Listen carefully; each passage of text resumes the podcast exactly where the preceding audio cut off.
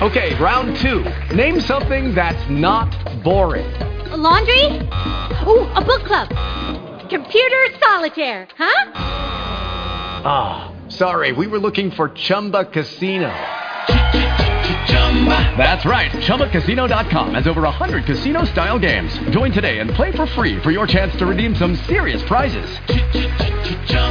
ChumbaCasino.com. No purchase necessary. Void where prohibited by law. 18 plus terms and conditions apply. See website for details. Blog Talk Radio. Black Abolitionists by Benjamin Quarles. Continued. Cassette 3, Side 1. Good evening and blessings, and welcome to another installment of the Gist for Freedom Estate. This show is produced by acclaimed historian, educator, and author Leslie Gist, and serves as our weekly live online discussion to celebrate the African American experience by honoring all the people, past and present, black and white, who, with faith and focus, are preserving our rich history through literature, the arts, the skilled trades, and the humanities. We thank you for joining us tonight, and we'd love you to be a part of tonight's discussion by calling in with your comments or questions to 347-324-5552. Benjamin Lundy, who expressed the hope that their example would not be lost upon their sisters of fairer hue or those of their own color in other localities. At each of the first five colored conventions held in the early 1830s, resolutions were passed in support of free labor products.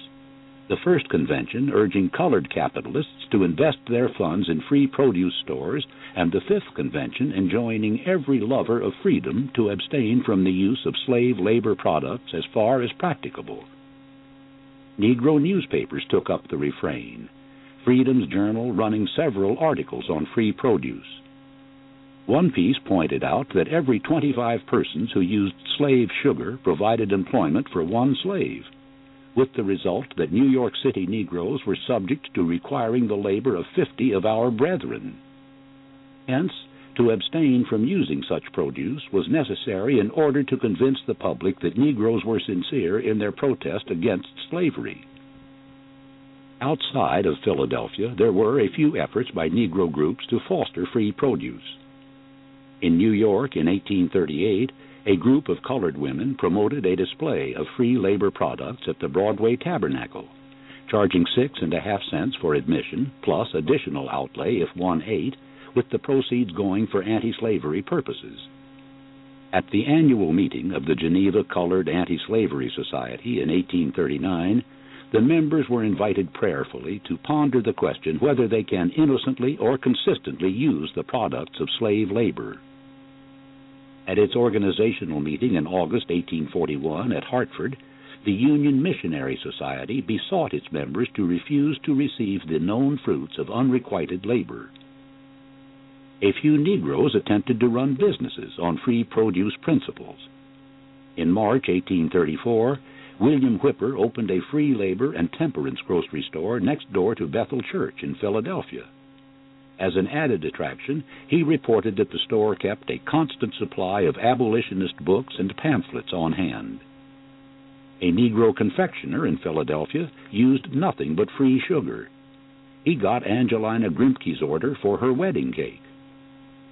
The young and serious Frances Ellen Watkins invariably spoke of free produce while on the abolitionist circuit, expressing thanks that she was able to pay a little more for a free labor dress if it is coarser.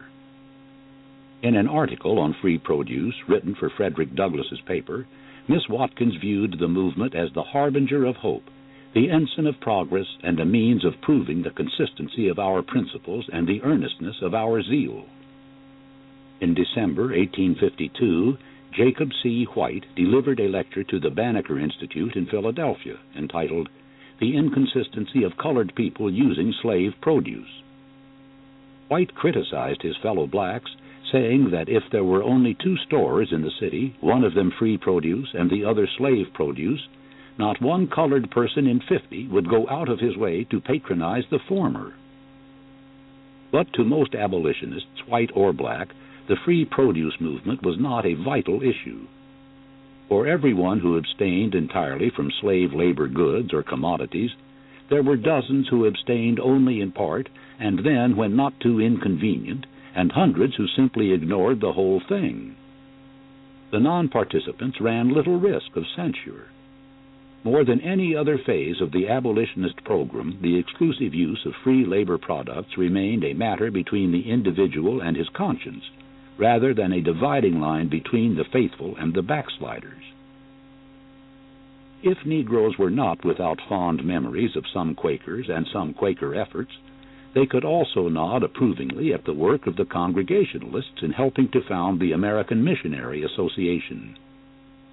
Founded in 1846 because the existing missionary groups were too quiet about slavery, the American Missionary Association was made up of 4 organizations founded shortly before 1846. By far the most important of these was the Amistad Committee. The Amistad was a Spanish schooner which, in the summer of 1839, had been seized by its cargo of 54 slaves, led by their headman, Sink. The 2 whites who had been spared expressly to navigate the ship back to Mende, the West African homeland of the captors, brought it instead by a ruse to Long Island waters, where it was seized by the United States brig, Washington. The Spanish government demanded the return of the mutineers, who were committed to prison pending trial for piracy. Coming to their assistance, a group of abolitionists headed by Lewis Tappan, Joshua Levitt, and Simeon S. Jocelyn formed the Amistad Committee. Dedicated to the defense, support, and education of the Mendians, the committee secured legal aid to fight their case in the federal courts. A portion of the funds raised came from Negro groups. 2 of the self-improvement societies in New York, the Philomathean and the Phoenixian, sent $84, the proceeds of a jointly sponsored concert.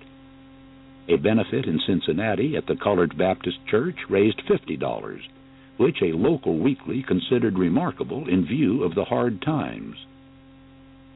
To raise money, the Amistad Committee sold pictures of Sink at $1 apiece. The picture was a replica of a portrait by Nathaniel Jocelyn of New Haven, gifted brother of S.S. Jocelyn, whose services had been commissioned by Robert Purvis. The original created a problem for the Artist Fund Society of Philadelphia, to whom Purvis had sent it upon the request of a member. The hanging committee, however, decided against exhibiting the portrait on the grounds that to do so would be injurious to the society's weal in light of the excitement of the times. In March 1841, after 18 months of effort, the Amistad Committee was elated when the Supreme Court declared the Mendians to be free, dismissing them from the custody of the court. The committee, along with other abolitionists, gave much of the credit to John Quincy Adams, who had been persuaded to become senior counsel in the final stages of the case. The hundreds of letters of thanks that were sent to him included one, dated March 30, 1841, from a Negro group in Columbus, Ohio. A man who had received countless expressions of approbation over a long public career that included a term in the White House, Adams sent a gracious reply to the black correspondents from Columbus. I never received from any body of men a vote of thanks more grateful to my feelings than yours. The Amistad Committee had one final task, to raise money to get the Mendians back to their homelands. As in the case of the Defense Fund, some of the contributors were Negroes. Like other abolitionists, they responded wholeheartedly to the Mendian mission, inasmuch as they regarded it as the one mission that was free of the taint of the American Colonization Society. In New York in May 1841, fundraising meetings were held at 2 colored churches. In Philadelphia, 4 predominantly Negro meetings were held in July, from which $400 was realized clear of expenses. Organized by Lewis Tappan, a 12-day series of meetings was held in New England, mostly in Negro churches, and $1,000 was raised. Invariably, the great attraction at these meetings was a contingent of the Mendians themselves, some of whom had learned enough English to sing a hymn or read a passage of Scripture. In late November 1841, the remaining 35 Mendians sailed from New York on the bark Gentleman, bound for Sierra Leone, not far from their home. They were accompanied by 3 missionaries and 2 teachers, both of the latter being Negroes, Henry R. Wilson of Barbados and James Wilson. The work of the Amistad Committee had been brought to a successful close. Its supporters thereupon formed themselves into a new group, the Mende Committee, pledged to send assistance to the departed Africans. The new committee found that its work was paralleled by the Union Missionary Society, an organization founded at Hartford on August 18, 1841, by Negroes. Attending the meeting were 43 delegates from 5 states, Massachusetts, Rhode Island, Connecticut, New York, and Pennsylvania, plus 5 spectators from the Amistad crew. While denouncing the colonization scheme, the delegates felt that Negro Americans should share in the movement to carry the Christian gospel to Africa. Forming the Union Missionary Society, with headquarters to be located in New York, and with white membership to be welcome, they named J. W. Pennington as president, Amos G. Beeman as secretary, and Theodore S. Wright as treasurer. The next step was enlisting the support of the ubiquitous Lewis Tappan. To the delight of the solicitors, Tappan showed a keen interest and, in typical fashion, soon became a dominant figure in the organization. Since he played a similar role in the Mende Committee, a merger was inevitable. At Albany in 1846, the Mende Committee, the Union Missionary Society, and 2 equally short-lived groups, the Western Evangelical Missionary Association and the Committee for West India Missions, transferred their funds to the newly formed American Missionary Association and disbanded. At this inaugural meeting of the AMA, Pennington and Wright were present. Wright and Samuel Ringgold Ward were named as 2 of the 5 vice presidents, and on the 12-man executive committee 4 Negroes were placed, Wright, Pennington, Ray, and Cornish. Although a mission society, the AMA was abolition-oriented inasmuch as it considered slavery as one of the most heinous of sins. Its membership was open to anyone who is not a slaveholder or in the practice of other immoralities. It had no denominational or ecclesiastical ties, but its leadership was predominantly Congregationalist, and it was generally thought to be the secular arm of that church. It operated foreign and home missions, the latter quite feebly supported until the mid-50s. It had 1 Negro in the foreign field, Mrs. Mary Shadd Carey in Canada, assigned to promote better schools. Of the 263 who were home missionaries before the Civil War, 7 were Negroes. The Negro appointees of the AMA, like the whites, were largely settled pastors, whose congregations were too small or too poor to pay them adequately, and who were therefore glad to get $200 or $300 a year as a city missionary. Quite exceptional was a man like Samuel E. Cornish, who, since he enjoyed a competence, could volunteer his services free of charge. But other appointees, among them Ward, Charles B. Ray, Germaine W. Loguin, Henry Highland Garnett, and Amos G. Beeman, were in no position to decline payment for their services. Some of the home missionaries had money-raising responsibilities. Among these was the younger Beeman, who held public meetings, generally prefacing his financial requests with a lecture on such topics as the origin and history of the African race, and what the colored people can, under God, do for themselves. The collections over one period of 5 months were meager, Beeman amassing a total of $70. The other Negro appointees of the AMA were city missionaries, who busied themselves in Sunday school work, distributed tracts in the streets, reclaimed the outcasts, visited the sick and shut-ins, and attended funerals. The domestic program of the AMA was not to be measured by its works alone, particularly its heroic but aborted efforts in Kentucky and North Carolina. By its outspoken hostility to slavery, The AMA furnished an example of a church-oriented group that did not evade or palliate a social and moral problem of the first magnitude. Other denominations, too, had their coteries of concerned churchmen. The American Baptist Free Mission Society, established in 1843, was anti-slavery in outlook and activity. Among the Methodist clergy, there were dedicated abolitionists like Orange Scott, who in 1840 called a convention which formed the American Wesleyan Anti-Slavery Society, and who 3 years later led a Scottite secession from the Methodist Episcopal Church. In 1854, the Brooklyn Presbytery elected a Negro, A.N. Freeman, of Siloam Church as moderator.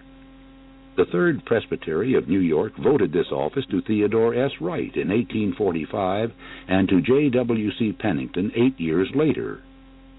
In spite of this honor, Pennington, in his sermon to the Presbytery, felt it necessary to express his keen regret as to the indifference of our general body on the slavery issue.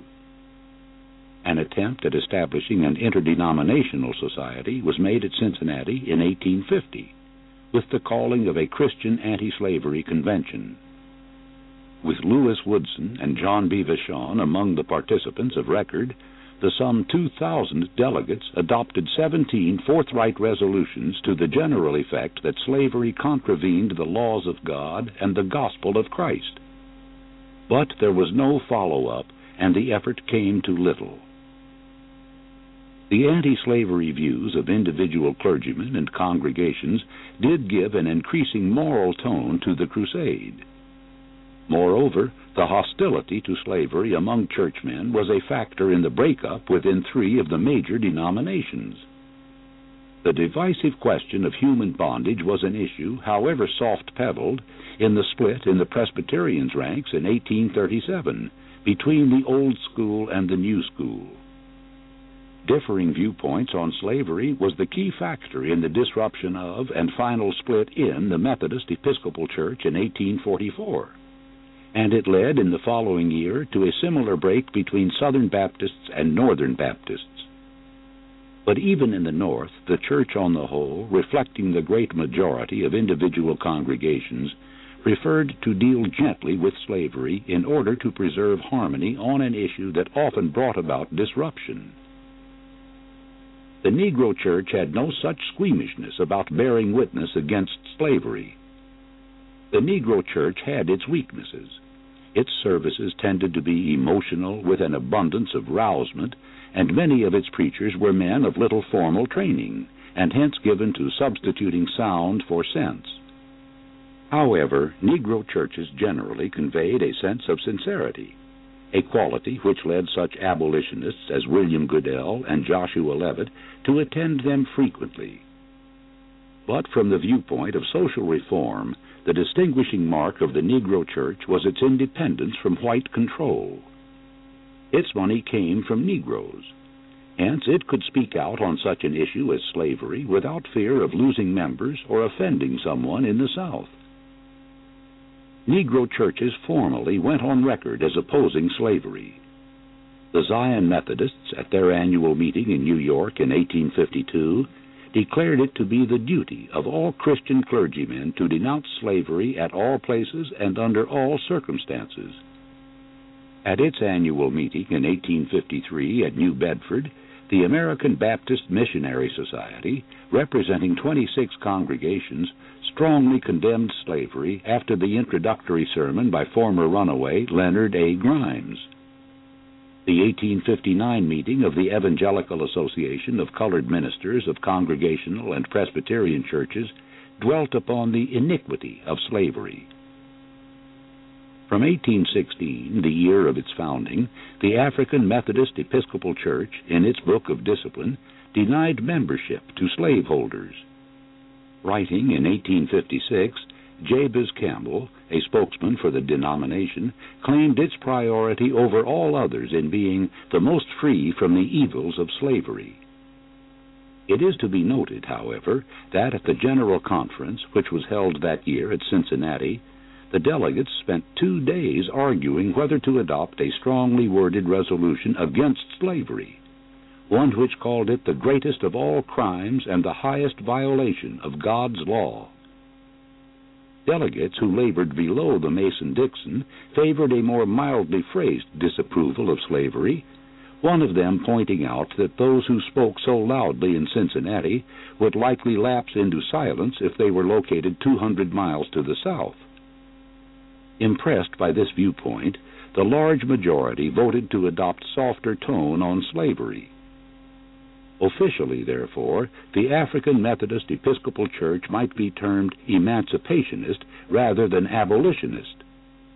But in actuality, most northern congregations and their pastors made no effort to conceal their decidedly anti-slavery sentiments. Church buildings owned by Negroes were commonly put to use for abolitionist meetings. When, in 1837, the New York Committee of Vigilance had difficulty in getting a public hall for its meetings, the Ashbury Street Church came forward with an offer of its facilities.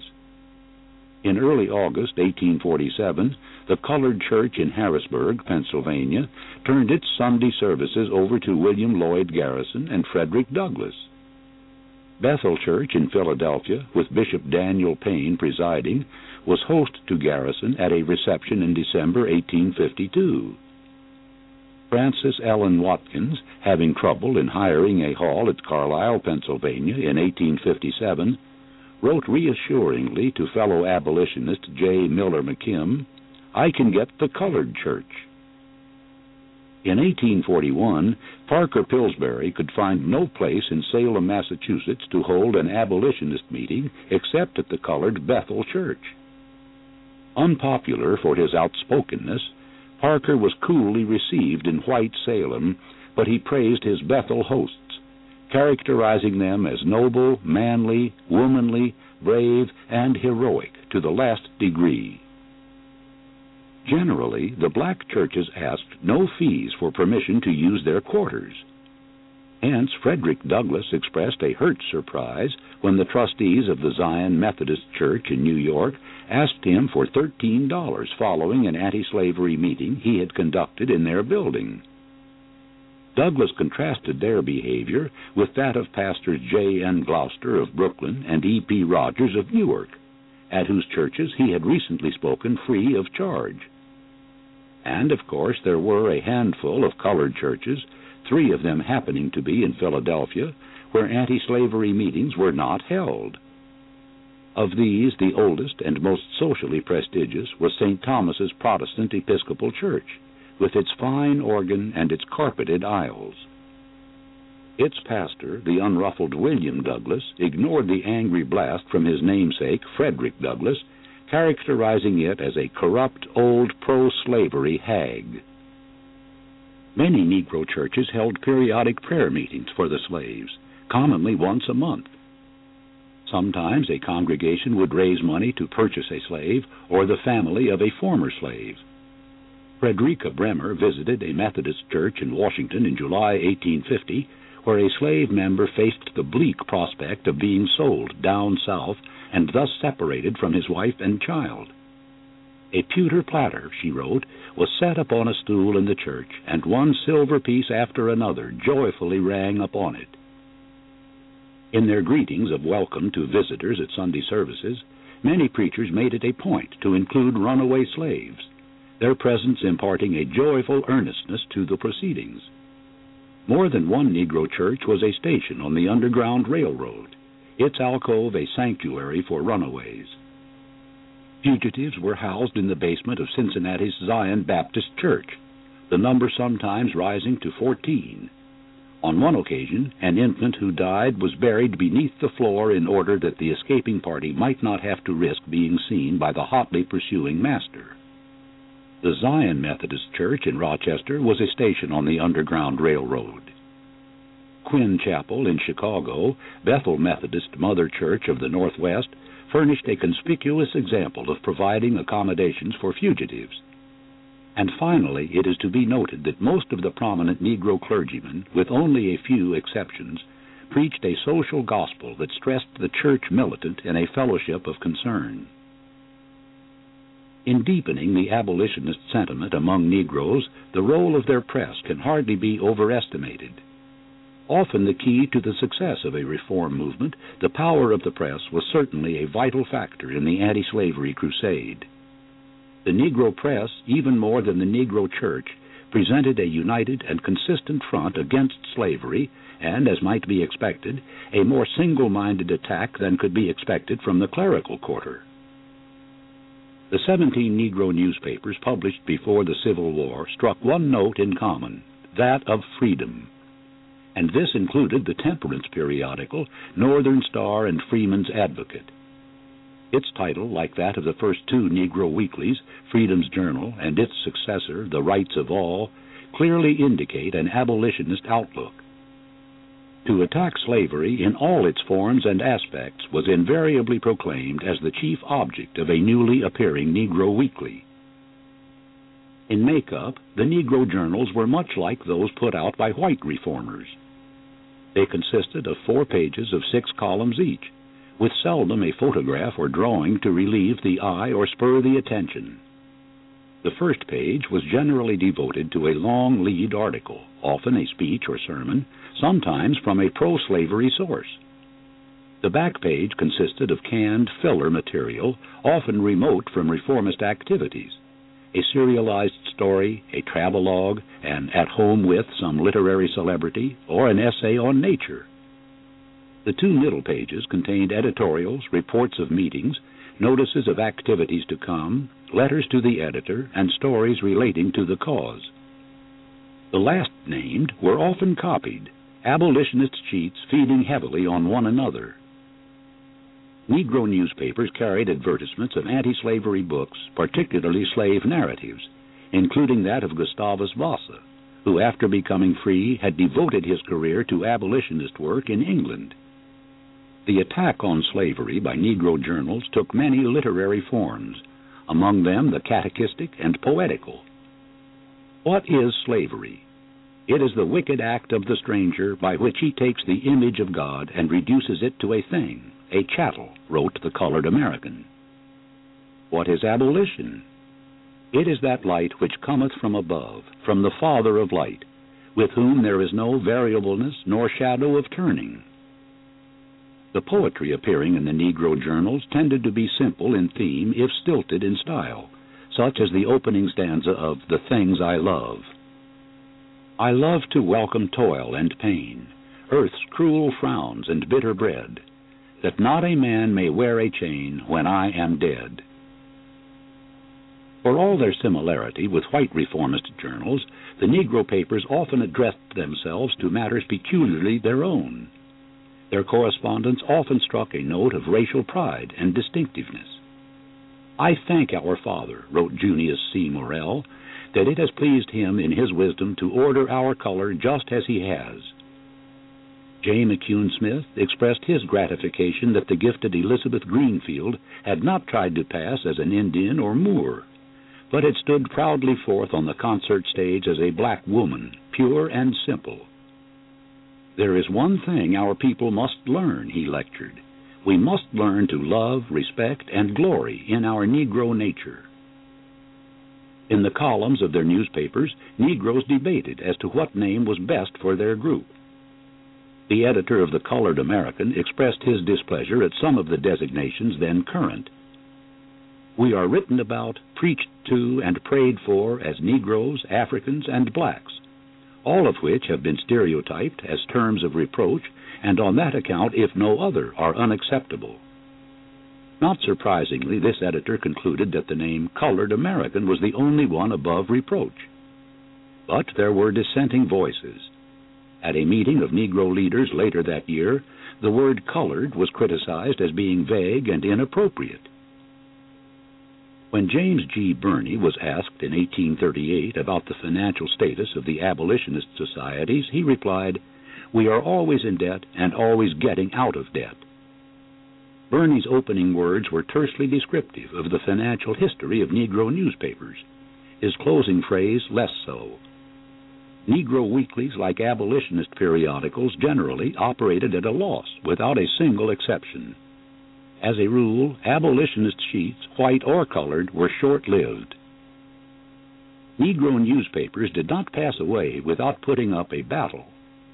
The colored American employed agents, among them W.S. Jennings of Boston, who in February 1837 distributed 500 copies of its prospectus and obtained more than 20 subscriptions. Another early agent walked 26 miles through rain and snow to pick up 5 subscribers. Lewis Woodson proposed giving the new weekly a needed boost by heading a group of 100 donors who would give $5 apiece and another group of 50 donors who would give $10 apiece. Later that year, Theodore S. Wright of New York sent 13 subscriptions. Subsequently, the paper employed as its agents Alexander Crummell, John Malvin of Cleveland, and the influential clergyman Charles B. Ray. In the summer of 1839, Ray announced a subscription meeting at Albany which would feature the last public appearance of the popular figure Nathaniel Paul, pastor of the Union Street Baptist Church. Other Negro-run newspapers received pledges of support, including David Ruggles, the Mirror of Liberty, whose appearance was hailed by groups in New York, Boston, and Hartford. But in receiving financial support, no Negro reformist journal matched those edited by Douglass, the North Star, and later Frederick Douglass Weekly. Aside from substantial aid from whites, Douglass tapped a variety of black sources. Negro women's groups like the Colored Ladies of Philadelphia held bazaars in support of his paper. At colored conventions, the delegates voted that it be supported, and at public meetings from New Haven to San Francisco, collections were taken up for it. Douglass papers commanded the unpaid services of half a dozen local correspondents, among them such forceful writers as William J. Wilson of Brooklyn and J. McCune Smith. But despite the most heroic efforts and the expending of more than $12,000 of his own money over an 8-year period, Douglass was forced to terminate his journal in July 1860. The immediate cause of the suspension was delinquent subscribers, a familiar complaint in Negro journalism. "Pay us what you owe us," ran the title of an editorial in a colored weekly. "Will friend Gloucester please to transmit us some money?" begged another publisher. "We hope our Philadelphia patrons will be punctual in paying." The editor of the Impartial Citizen observed that many Negroes took the paper on credit for 2 or 3 years and then stopped it without paying up arrearages. Doubtless some of these delinquent subscribers were well-intentioned optimists who simply never were able to get enough money. John B. Russworm, the pioneer editor, attributed the poverty of his subscribers to their failure to pay.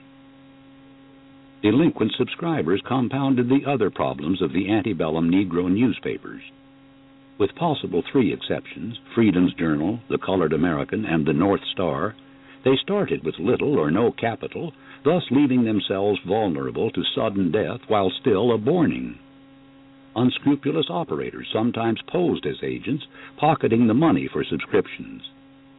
In the fall of 1838, the Colored American warned its readers in Ohio and Michigan about one Skipworth, who was soliciting funds in its name but without any authorization other than his own.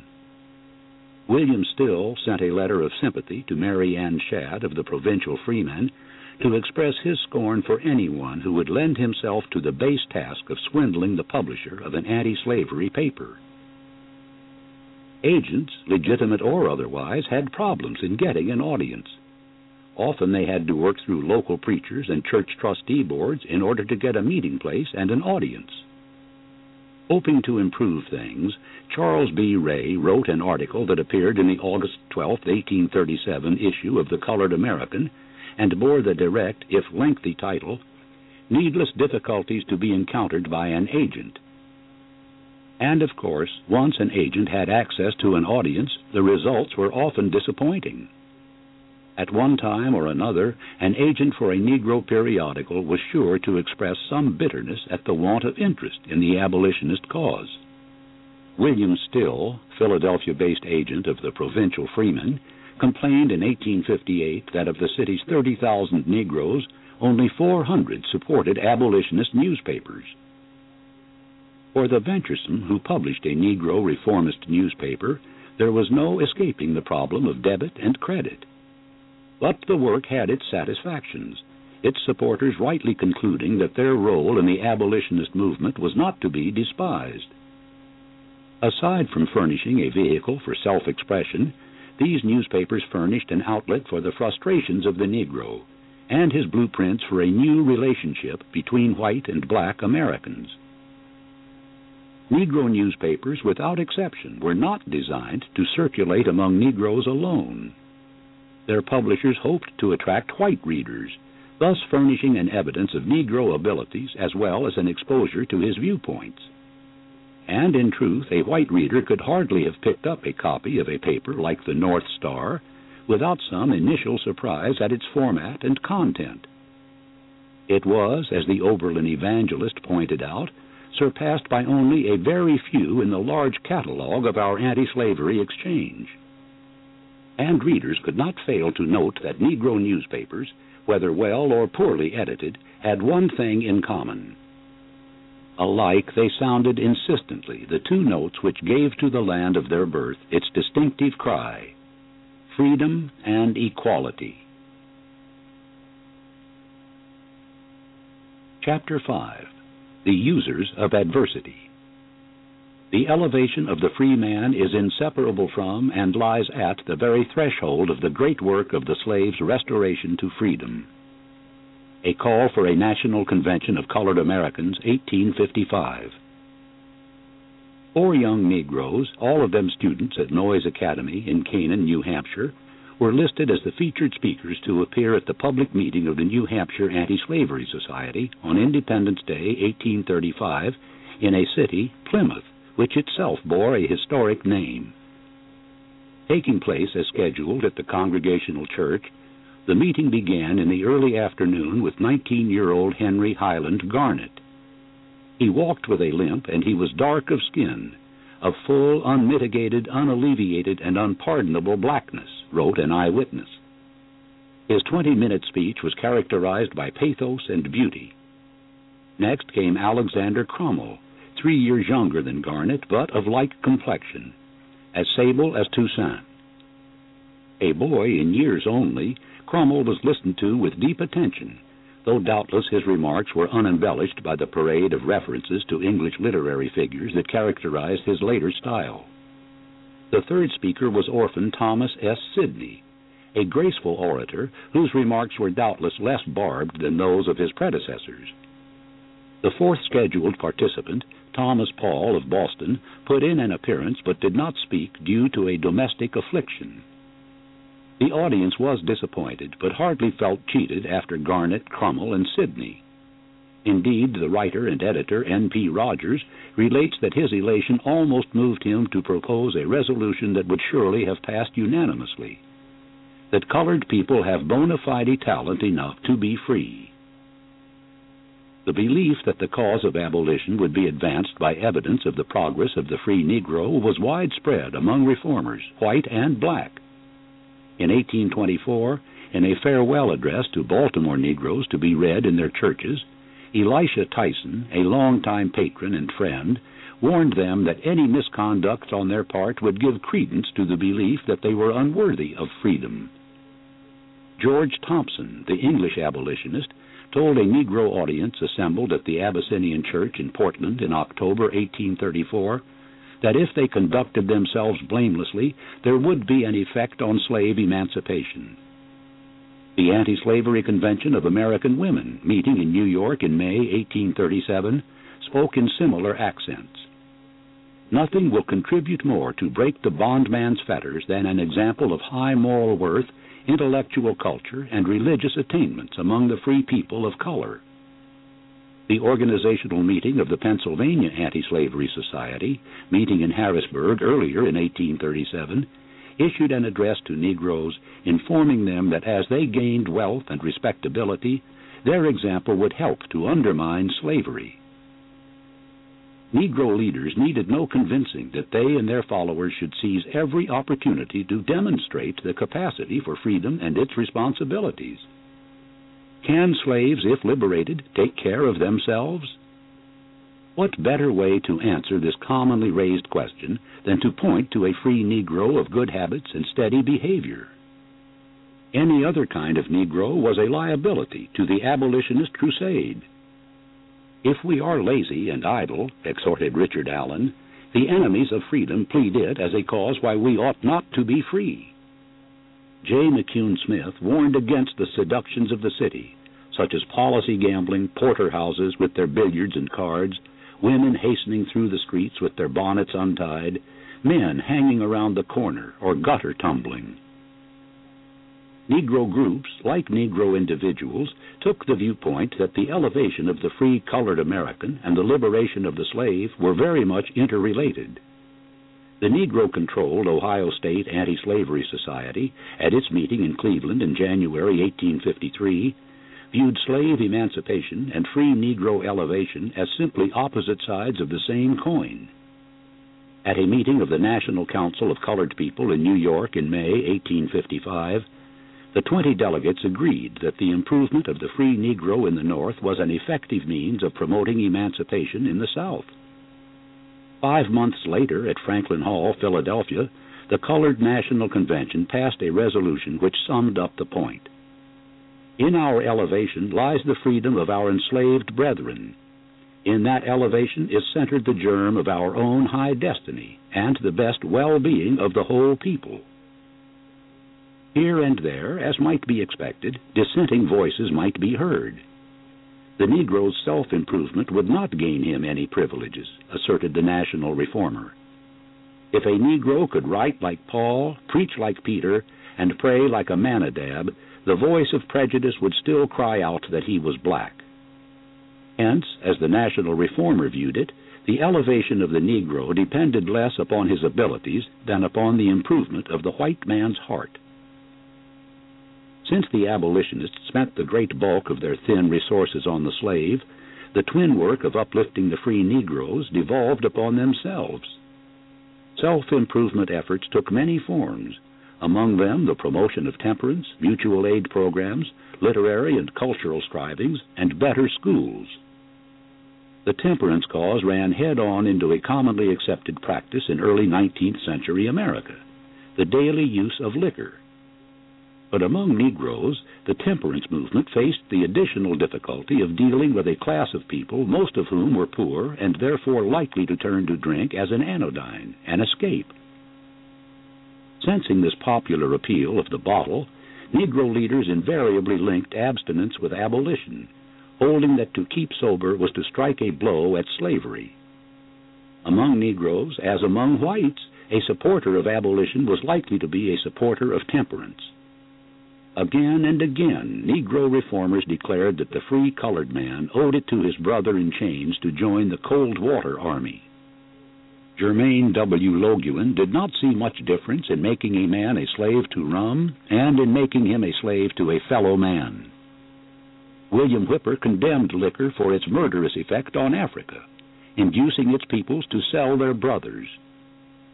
Jacob C. White, in an address to the Banneker Institute of Philadelphia in 1854, denounced rum as the ruin of the young, the very class of our peoples to whom we are to look as the warriors who are to fight for our liberty.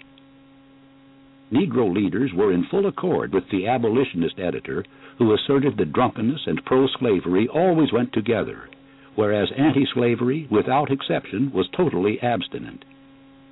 Drinking and slavery, in the eyes of Negro reformers, were twin symbols of the moral decay of the times. The temperance impulse had deep roots among Negroes, going back to 1788, when the Free African Society of Philadelphia denied membership to anyone with the drinking habit. At every one of the National Negro Conventions from their beginning in 1830, the delegates arrayed themselves against the use of liquor. At the second annual convention, they passed a resolution authorizing the formation of a society on the principle of entire abstinence from the use of ardent spirits. This adjunct, the Colored American Conventional Temperance Society, had a mushroom growth, reporting 23 branches in 18 cities within a year's time. Again, in 1834, the National Convention earnestly recommended the principles of total abstinence. the American Moral Reform Society, organized at the Fifth Annual National Convention at Philadelphia in 1835, announced that the promotion of temperance was one of their goals. No one who sold ardent spirits could be a member of the society, which urged the young men of the land to abstain from every fluid that had a tendency in the least degree to intoxicate. This book is continued at this point on the other side of this cassette. Please reverse or turn the cassette over now. Okay, round two. Name something that's not boring. A laundry? Ooh, a book club. Computer solitaire, huh? Ah, sorry, we were looking for Chumba Casino. That's right, ChumbaCasino.com has over 100 casino-style games. Join today and play for free for your chance to redeem some serious prizes. ChumbaCasino.com. No purchase necessary. Void where prohibited by law. 18+ terms and conditions apply. See website for details.